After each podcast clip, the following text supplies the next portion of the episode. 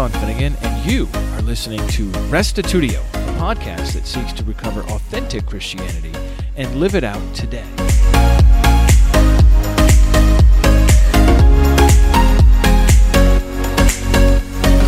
Why is Christianity awesome? Answering this question is a good exercise for us. So often we hear about why Christianity is terrible, especially in the eyes of the world. Now, many of these critiques are important, and we should be humble enough to listen to problems, both real and perceived. However, my goal today is to focus on the positive. I'd like to spend some time just thinking about the goodness of our faith. I hope you will find it encouraging. Here now is episode 456 Why Christianity is Awesome.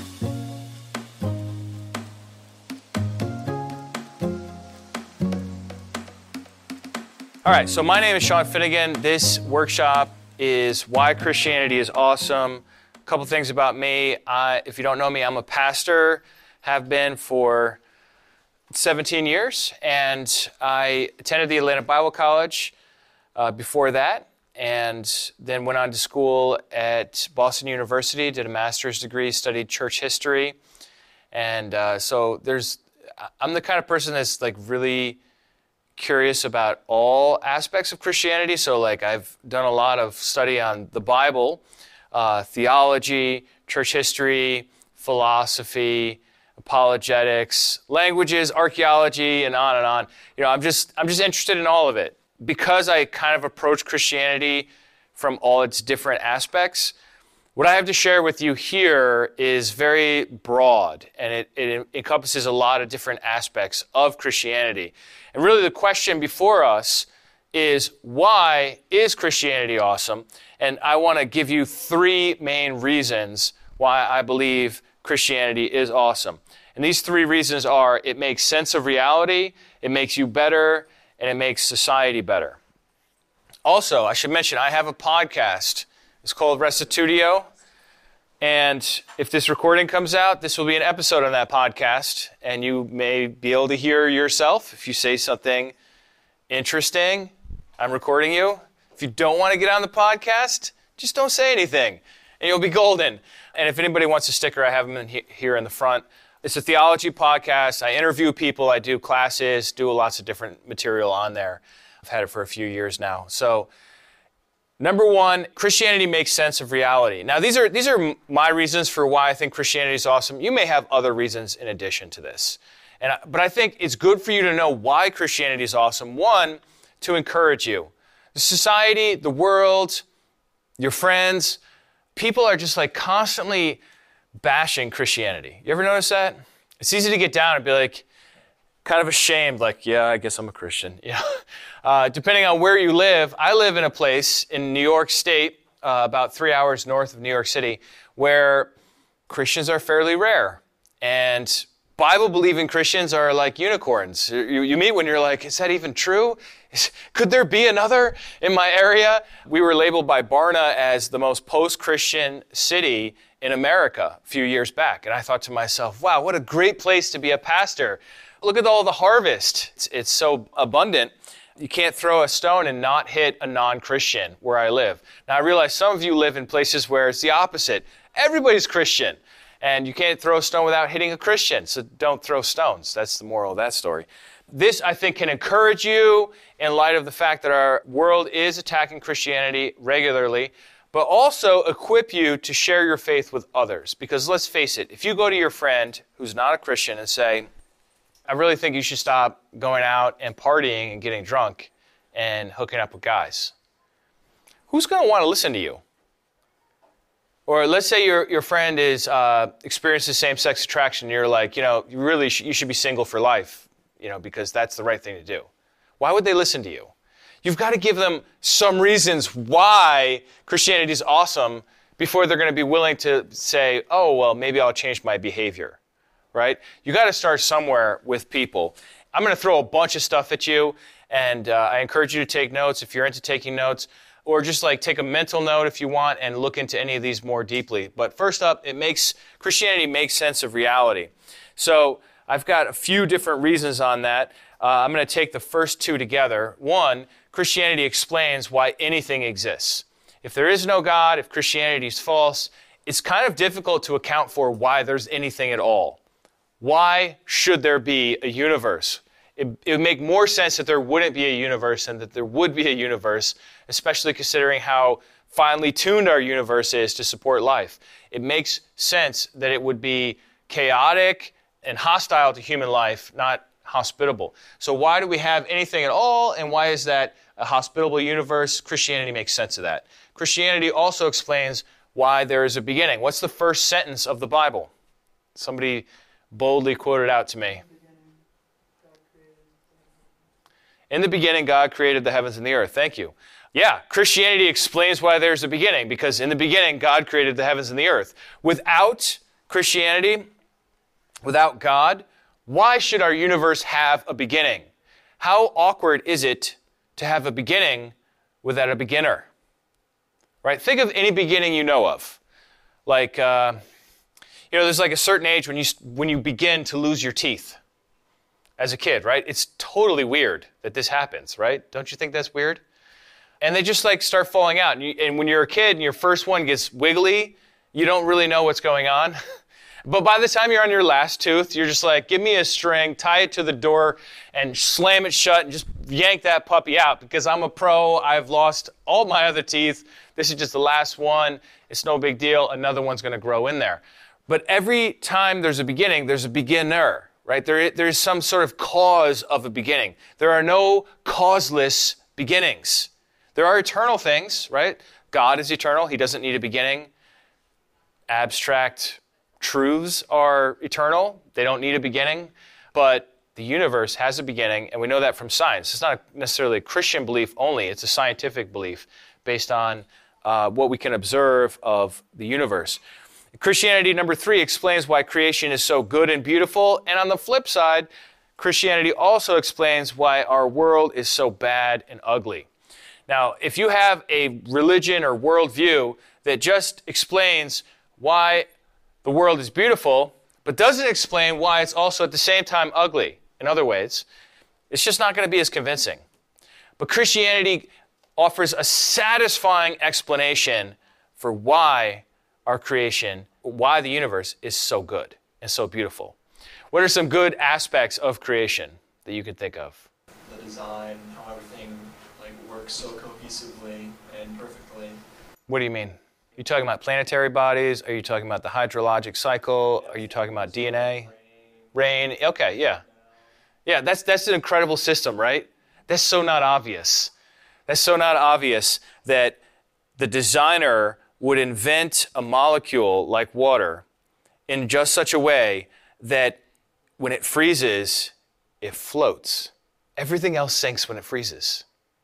It's more dense than the liquid form, except for water. And water floats. And this allows plants to survive on the bottom and fish to survive, right? Isn't that incredible? And then water disappears. It's like magic, right? You have, if we just like poured water on a table and we, and we, we sat there and watched it, it would slowly disappear. We call that what? Okay, so you got a word for it. You think you're real smart. Sean, I know that's evaporation. Well, labeling it doesn't make it less weird. Like, this sticker, if I put this sticker on a table and I just like stare at it for a while, it doesn't disappear. Other stuff doesn't do that, right? But liquids do. That's weird. And then it magically, I don't want to say magically, it mysteriously escapes this building and then goes up into the sky and turns into a cloud. That's all weird, isn't it? And then the clouds hold rain in them, which is heavier than air, but somehow they hold up there, and then at a certain point it drops and starts the whole cycle over again. That's brilliant. That's a brilliant way to get water in the sky, to purify and to irrigate. Like, what's your best irrigation idea apart from the hydrologic cycle? What is it? Like hoses and sprinklers? How inefficient, how expensive, how like often would those need to be repaired compared to what we actually have? Like, that's a really impressive system. What else do you think that is good or beautiful? Music. Music. Music's awesome, right? What kind of music you like? Jazz. Jazz. Oh, you're one of those sophisticated purists, yeah. Singer or no singer? No singer. Oof, man. You just went there all by yourself, right there, brother. I respect it, but I just can't go there with you. Jazz, jazz is definitely a sophisticated genre. Yeah, there's a lot going on. Yeah, these are all part of God's good creation. What about grapes? Anybody like grapes? Chicken. I like to eat chicken. Chick fil A. Some of you from the South have a Chick fil A. We don't have that in the North yet. Although they've been threatening to put one in my town for like years now. There's so much like anti Christian knuckleheads that it's like really hard just to get even a Chick fil A in my town. Yeah, there's so much goodness in creation. Uh, sunsets and the experience of eating or of exercising, and then afterwards you feel like you accomplished something. Or love, right? There's so much goodness in our creation. And it makes sense on Christianity because God is good, so his creation is good. God says over and over, it was good, it was good, it was good, it was good. Six times over in Genesis 1. And then when he surveys everything, he says it was what? Very good, which in Hebrew is Tov Meod, very good. Jake's wearing the shirt, so I figured it was fair game. Tov Meod, says it right there on his shirt. So, and then why is creation so bad and ugly? What, what, what explanation does Christianity offer for why our world has violence and sickness and death? Satan, sin, and where those two come together, we get we get the original sin. We get the fall. So because our world is no longer in its perfect paradisal state, it's fallen, we understand that yes, there is a good God who created the heavens and the earth, but then we chose to rebel as a human race, and that brought a consequence of the fall onto us. And then in the end, God's going to fix it back to the way it was. All right, so that, that's a little bit about why how Christianity makes sense of reality. Number five, Christianity explains why laws of nature exist. They were Christians who discovered the laws of nature in the modern scientific revolution. They were not atheists, they were Christians. Uh, Isaac Newton, in particular, who did a lot of work on calculus and gravity, like the equations for gravity, he was a very strong Christian, and he also was a Unitarian. He was a non Trinitarian Christian, although nobody knew that at the time because you could kind of get killed for uh, not going with the crowd in those days. But uh, yeah, a lot of the scientists, not just Newton, but a lot of the other scientists, they said, you know, God governs humanity by these moral laws, moral principles, call them commandments. So therefore, if God's the creator of nature as well, he would have laws, consistent laws that govern nature as well. And so they started to look for them as a result of their faith in God and their belief in Christianity. So Christianity explains why there are laws in nature, and it also, uh, just to get off science for a second, Christianity explains our desire for inclusiveness. Why should people think that it's unfair to exclude people? That's not obvious on evolution. Like on evolution or on atheism, like, why wouldn't you exclude people? They're a drain on society, or they're they're going to limit your options for reproduction, right? Like, excluding people just makes sense. But the fact that, like, if I just said, you know what, I, I just hate red bearded men. You two, get the heck out of here right now. How would the rest of you feel like if I was serious and I just like physically cast them out of the room? If you didn't think I was serious, you would just laugh. But if you thought I was serious, you'd be like, Pastor Sean, what the heck? Like, these are people too. Just because they have red beards doesn't mean that they don't have value in our society in this class, right? You would get a sense of like, that's unfair, or racism, right? You get a sense of like, oh, that's wrong how they're being treated. Like on Christianity, that makes sense because God is the one who created all the diversity we see in the world. God is the one that created self-replicating system that is able to generate the kind of diversity we see in flowers, in plant. I mean, shoot, my wife is growing black tomatoes. Have you ever even heard of black tomatoes? Like, I don't even know when these things are ripe. Like seriously, like I've picked them twice, and, and I take a bite. and I'm like, it tastes like a green tomato. Like, so I don't, I don't even know. But like, there's so much diversity in the plant realm, in the animal realm, in the human realm. What does that tell you about God? He's a God who loves diversity. He enjoys uh, all that, and he intends to have people from every tribe and nation and language to be in his kingdom forever. So Christianity makes sense of our desire for inclusiveness and fairness. Uh, let's move on to point number two, which is Christianity makes you a better person. And my first point up there is salvation from sin. Because you know that God loves you, because you know that Jesus died for your sins, that God sent his only begotten Son to die for your sins, that God raised him from the dead, proving him to be the Messiah, and that he is returning to establish the kingdom when everything wrong with the world will be made right. That gospel message, that good news that offers forgiveness and redemption and adoption into God's family, this makes you, I believe, a better person.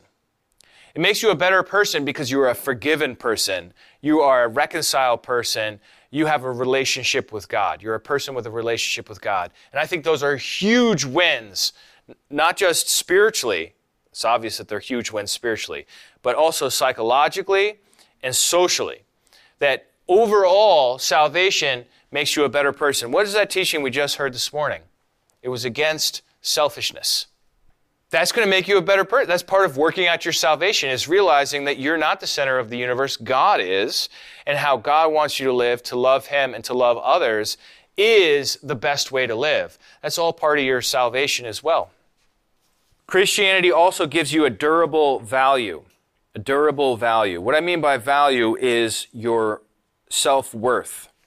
You can say, I'm significant because God, the most significant being in the universe, the most powerful, the most brilliant, the most famous being in all the universe, wants me, loves me, chooses, on his end at least, he's going to respect your choice to accept or reject him, but it, he, choo- he wants to be with you forever.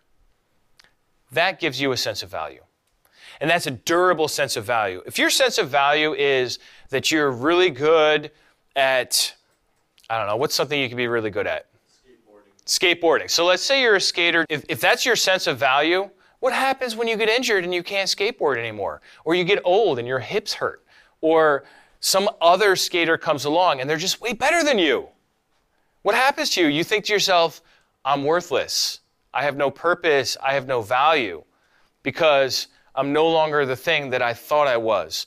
Whereas if you base your sense of worth and value on what God says about you, you can get through anything in life. Doesn't matter how nasty the suffering is, you still believe that you have value because it depends on what God says about you, not on what you do, how you measure up against others, how what your abilities are, or anything like that.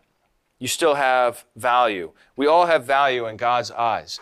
Any one of us God seeks and pursues. It doesn't mean that we're going to respond. It doesn't mean everyone's going to be saved, but it does mean that He wants everyone. Christianity also makes you a better person because of ethical boundaries, duties, and motives. Reason number three here for how Christianity makes you a better person. The basic ethic of Christianity is love your neighbor as yourself. It's very simple. You could say it in one sentence, and it applies to all the situations. Why am I not allowed to just steal, I don't know, this watch right here? What kind of watch is that? I don't know. It's got, what's that G? Oh, it's a G Shock. G Shock, right? So why can't I just steal that watch? Because I wouldn't want him to steal my watch, right? You're supposed to love your neighbor as yourself. So it's a self adjusting ethical boundary, right? And the Bible gives more information than just this one command to explain how it works in different kinds of situations. But that's an awesome boundary. Christianity also gives you a duty. Why should we love our neighbor as ourselves? Well, because God's our creator and He commands it. And He's going to judge you on the last day. So that places a duty on you. Look, if your ethics are socially constructed, if your society determines what's right and wrong, which is what most non Christians believe, who's to say that you have to do what your society says is right? Why can't you just ignore society and be selfish and do the bad thing? Why not? If you can get away with it. On Christianity, God's always watching. On Christianity, God sees everything that we do and everything that we think. You know, it's just like a really intense form of ethical obligation. But there's an incredible motive also in Christianity when it comes to ethics. And that motive is that God loved first. And so all of our ethical efforts, all of our desire to, by the way, ethics is just like doing what's right. Right? That's what I mean by ethics. All of our ethical efforts are a response to the fact that God acted first, God loved us, and we're responding to that because if you truly love someone, you want to do what they want you to do. You want to do what they prefer. If my wife is making dinner for the family, she never puts mushrooms in anything. You know why? She don't like mushrooms. No, she loves mushrooms. I don't like mushrooms. So, as an act of love for me, even though she likes mushrooms, she doesn't put them in stuff because she loves me. You know, that's her desire to show that love. And it's not like I, I commanded her the day we got married 19 years ago and said, Woman, thou shalt not put mushrooms in my food. I never made like a duty on her to do that. She's just motivated by love, and I'm motivated by love to do other things that she likes and not do things that annoy her. Like we had this toilet paper issue early in marriage. I don't know if you've had conversations about this, but there's like two ways to put the roll on. and I had never I had never thought about this and uh, so I just like pull, you know, it was like 50 50. I could put it one way or the other way if I reload, right? And she's just like, honey, we need to have a conversation. There's only one right way to do this, and this is how it is. It's got to come over the top. If it's coming down from the back, we're going to have problems in our marriage. Okay? And I said, yes, dear. And you know what? In 19 years, I have never put the toilet paper the other way. You know why? Because I know she, I know that matters to her, and because I love her, I want to do what pleases her. And so that's the that's the power of a love motivated behavior is that she doesn't have to say to me over and over again, you have to do this. It's motivated by love. A fourth reason why Christianity makes you a better person is living hope. That is also the name of my church back home, but that's not why I put it here. Living hope is the idea that in the end, God is going to make everything wrong with the world right. It's the idea of the kingdom of God when everything is renewed and healed, when Jesus returns and we have resurrection. And let me tell you something if you have hope, you can get through the hard times in life. If you have hope that ultimately it's going to work out, uh, as Martin Luther King said, let us realize the arc of the moral universe is long, but it bends towards justice. Why could Martin Luther King have that kind of confidence? Because he knows that there's a God and that, yes, it is going to take a while for the kingdom. Well, I don't know when the kingdom is going to come, but like when it comes, justice is going to be served. And uh, we can be agents of that justice even before the kingdom comes. But at least we know that in the end, God wins. That's huge. You ever read the end of the book? Last couple chapters of the Bible? It's like, victory! Yeah, like we win. It's going to get rough, but then it gets better. Christianity says the world is good, but fallen. And one day God will make everything wrong with it right. That's how we deal with dissatisfaction. All right, let's move on to another point robust identity. Robust identity. What do I mean by that? Identity is the you that remains you over time. So between yesterday and today, you have changed. Your body has changed, right? What are some changes that you have experienced between yesterday and today? How is, how is like, if we took a snapshot of your body yesterday and a snapshot of it right now, how is it different? Oh, you have a pimple? I got punched in the head last night. I'm just going to be real transparent with you all. I got punched in the head. Did anybody else get punched in the head, or was it just me? All right, so there's a brother. Um, it was a sky punch. A guy just came at me, just like flying through the air, and just punched me right in the head. I got hit right, right up here. I don't know if you see this little red. Uh, we were both going for the same frisbee at the same time. That's how it happened. It wasn't, I don't think, intentional. I don't really know. The guy didn't apologize afterwards, but, you know, we're boys. We brushed it off. But, like, I've got, like, a, a pain and a slight bump right here on my forehead that I didn't have yesterday. So I can relate. I can relate. What, what's something else that changed from yesterday to today with your body? Yes, yes, we have a lot of postulia that are still with us. We probably lost hairs and grown fingernails. I don't know. Uh, we probably lost like skin cells. There's probably all kinds of change we don't even know about that have happened. Now, but you're still the same you you were yesterday, even though your body's changed. Like, even if we cut off your arms and your legs, you'd still be you, just without your arms and your legs, right? Even if we added new arms and legs on, that would be weird, but you would still be you. You would still have the same identity. So, identity is the you that who is the same over time. And the question is, who are you? And the three answers, if we look at history, are you have the traditional identity, you have the individualist identity, and you have what I'm just going to call the Christian identity or God given identity. So the traditional identity says you are who your parents and who your village say you are. So, and that depends on what your parents were. So if your parents, let's say your, uh, your parents were blacksmiths, Somebody's got to be the blacksmith for the next generation. Guess what? It's you. Because your parents are blacksmiths, you're going to be a blacksmith. Simple as that. Either that, or you can go become a monk and live in a monastery or something. You know, like there are very limited options, you know, uh, in the ancient world or in the medieval world. If your mother, your parents, you're, you're a girl, you're you're just going to get married off and you're going to have to watch the kids and that's as simple as it is you know like the options are very limited your society tells you who you are and then holds you accountable to that the individualist mindset which is more modern says you can be whoever you want to be you just have to discover you have to look inside and discover who you are so the the traditional sense of identity is assigned from someone that's outward or external.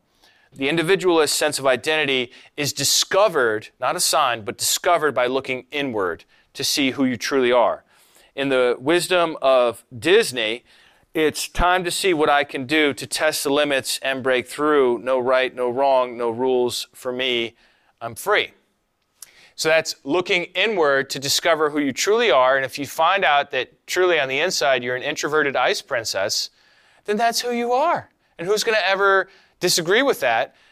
Nobody else can tell you who you are. Well, that's the individualist mindset, uh, very well portrayed by Elsa in Frozen.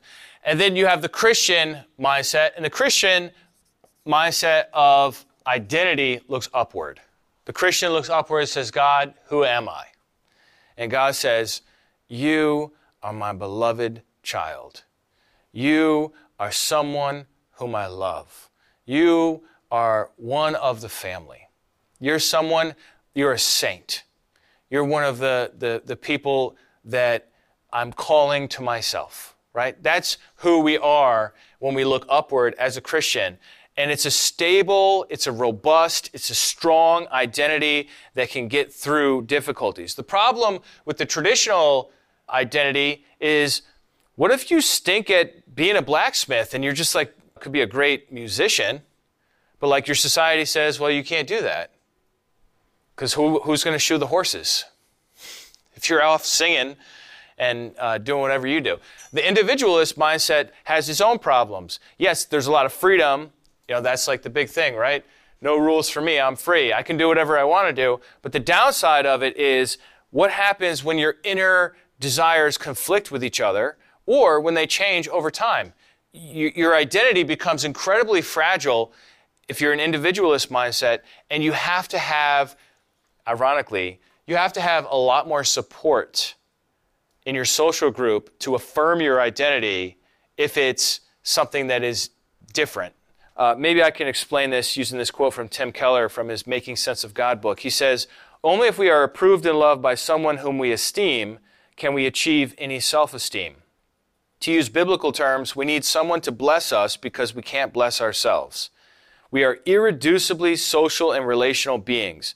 We need someone we respect to respect us. We need someone we admire to admire us. The simple fact of the matter is, you do need external affirmation for whatever identity it is you're choosing to make the core of your being.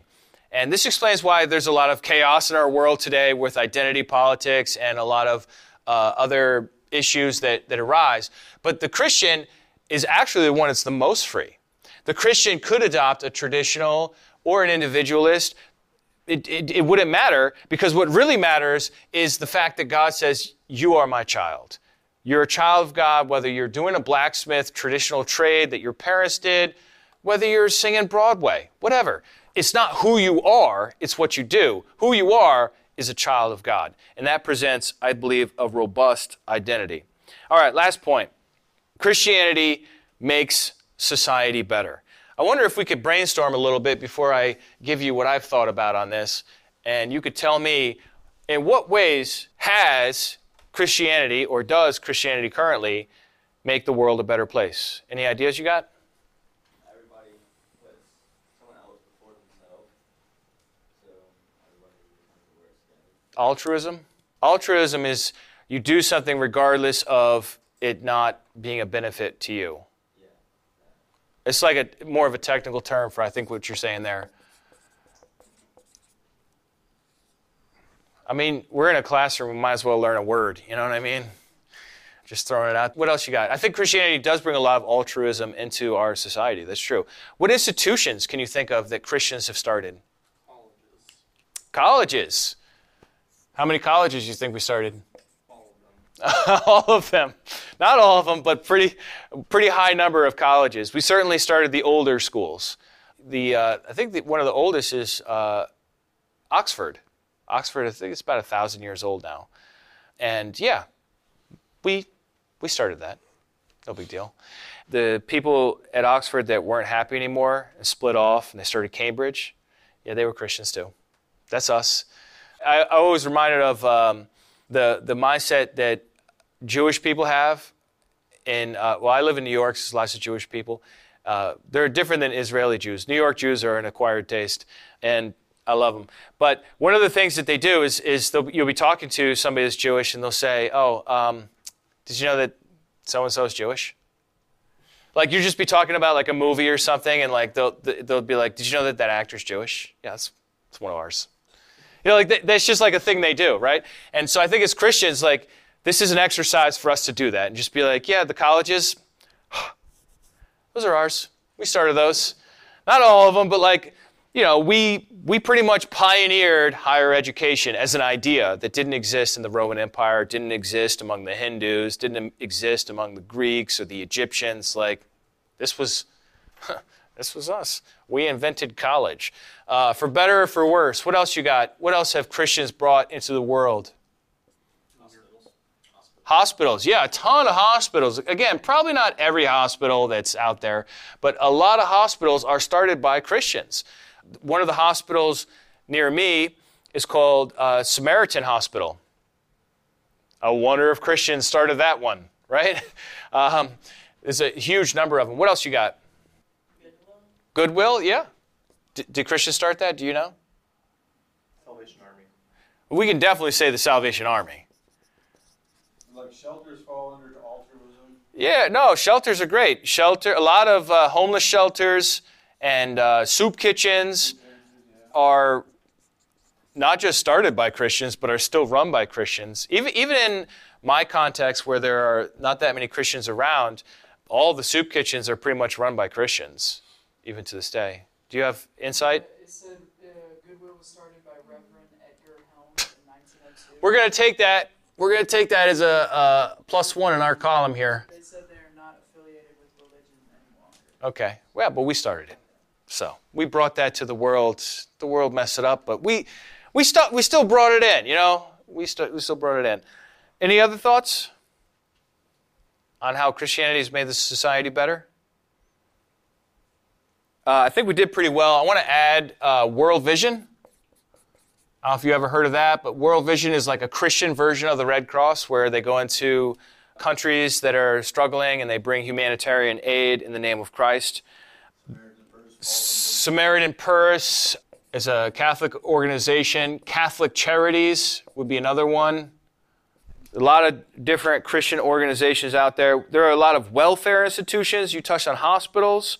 I want to add to that hospice. Hospice was invented by Christians, a lady named Cicely, Cicely Sanders or Saunders or something. Um, she started hospice in England as a way to focus on the patient and not the sickness in the last years or months, or however long it is, of somebody's life. Crisis pregnancy centers is another huge area of welfare where Christians, almost exclusively are Christians, uh, get involved to help someone who is in a crisis pregnancy to do what's best for the child and also to take care of certainly the, uh, the parent as well. Then you have adoption agencies. You ever heard of Bethany? Uh, what is it, Bethany Christian Services? So, Bethany Christian Services is an incredible Christian adoption agency that says any child for any reason, we have people, Christians, signed up to adopt. I uh, came into a situation where somebody was thinking of uh, aborting their child, and uh, it was because the child was going to be born with disabilities. And uh, I called Bethany Services. I got in touch with the, the caseworkers there. I said, look, this kid's going to be severely disabled, might not even survive birth. And they said, we've got people signed up. We will take that child. Even if that child's only going to live for a week or even a few hours, we have Christians in the United States signed up already to take that child, to love that child, and if that child dies, to give that child an honorable burial, and a nice funeral. And it's just like, that's, incre- that's an incredible good that we as Christians bring to the world for somebody who can't deal with having a child or is not able to, especially if the child's severely disabled. That's, that's a huge life changer for someone. And to think that we are offering that to, to people. What about um, AA or NA? Do you know what th- those are? Yeah. That's helping people with alcohol addiction and drug addiction. Um, there's also Sexaholics Anonymous, right? Sex Anonymous, and then um, Gamblers Anonymous. Like, there's all these different institutions that most cities have where mostly Christians, I'm not saying you have to be a Christian to be part of it, but certainly started by Christians, try to help people in these incredible ways. I just want to mention a couple others here. Celebrate Recovery. Yep, that's that's a very, it's a very good Christian, uh, like a little more strong Christian flavor on recovery. What about art? What art have Christians brought into the world? Pretty much all of the romantic era art. Yeah, Michelangelo, he was ours. Caravaggio, he was ours. You know, like all those Renaissance painters. I mean, not all of them probably, but like most of them were ours. I don't know if Picasso was ours, but yeah, Catholic cathedrals. You know, we're we're trying to be big tent here, right? With this exercise, we're saying Christians in general. So yeah, anything the Catholics have done, we're just going to claim it for this exercise. Anything Protestants have done, Greek Orthodox, whatever, we're going to say Christianity makes the world a better place. Think also of um, architecture.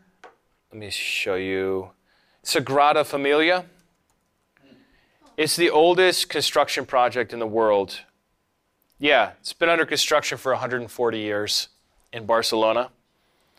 This is massive church that they've just been like constantly working on for 140 years and it's just filled with all these depictions from the Bible like carved into the sides of it. Just incredible stuff like this, architecture like this that Christians have brought into the world. Not to mention Christians who did architecture that wasn't related to churches. What about literature? We certainly bring a lot of literature into the world. I mean, the Bible is a starting place, right? But also Augustine's Confessions, Dante's Inferno, John Bunyan's Pilgrim's Progress, C.S. Lewis's Screwtape Letters. There's a lot of literature, literary output that Christians have had in the world music. We brought so much music into the world. Like all the classical stuff is, is Christian, and then uh, there's been a lot of Christian influences in all the different genres, whatever they happen to be. Uh, certainly painting, sculpture. Uh, we already mentioned educational institutions. Social capital. That's the idea that you actually tell the truth when you have business exchanges with people. It's the idea that when it comes to economic cooperation, you don't have to have everyone sign a contract for every little thing because people are not going to rip you off necessarily, right? And so that's something that I think we bring to the world social capital. Also, tolerance and justice. I'm just going to end on those two because we're about out of time here. But tolerance is the idea that because God doesn't force us to believe in Him, God doesn't force us to live for Him, therefore, we as Christians do not feel a need to force others to believe in God. In other words, we're the ones that invented a tolerant society in the United States. You know who started the United States, right? Christians. Just gonna throw that out there. We started a country, probably many countries, but you know the whole idea of tolerance that people could have religious freedom. That was a Christian idea because God doesn't force us to do things. Now, have Christians gotten this wrong in the past? Yes, we have. And that's to our shame, right? But if you read the scripture, you don't see God saying to even to the ancient Israelites on their journey in the wilderness, he doesn't say to them, you know, if you leave the camp, we're going to hunt you down and kill you. Anybody was free to leave at any time. It, but if you're going to stay, you got to live this way. So that's the idea of Christian tolerance. And then last of all, Christian justice. Christian justice is so, so needed today because Christian justice says anyone who's suffering is valuable. Anyone who's suffering counts and we should help. It doesn't just say, well, only if you're part of this group of people, uh, then your suffering counts. But if you're part of this group, then your suffering doesn't count because you're a majority. So, uh, justice is, is another key area where Christianity really does make the world a better place. Do you know that in many countries of the world, if somebody's on the police force, you just can never get them for a crime? In the United States and in other countries that have a stronger Christian histor- historic influence, even if you're a, a high level leader in the police or in the government, you can still go to jail. That's justice. That's really incredible. Christians believe in justice and in fairness uh, for all, not just for certain people. So, those are some reasons why Christianity is awesome. Number one, again, is it makes sense of reality. Number two, it makes you better. And number three, it makes society better. That brings this teaching to an end. What did you think? Come on over to restitutio.org and find episode 456 Why Christianity is Awesome and leave your feedback there. I'm sure you have more reasons than I was able to cover here. So, I'm back from Africa. I had a great time getting to know the leaders and congregations of two churches, one in Brazzaville and the other in Kinshasa in the two Congo countries.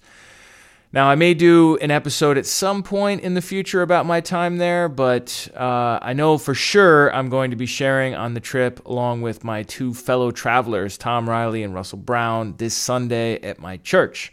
So I'm not sure how well that presentation will translate to audio only since we have lots of videos and pictures to show. Uh, but I may end up putting that out in a future episode, may not.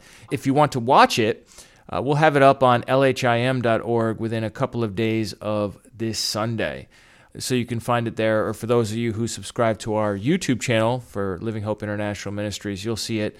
You'll see it this Sunday live stream starting at 10:30 Eastern Time, and and it'll be available for watching anytime after noon as well. So check that out if you want to know more about my exciting trip to Africa.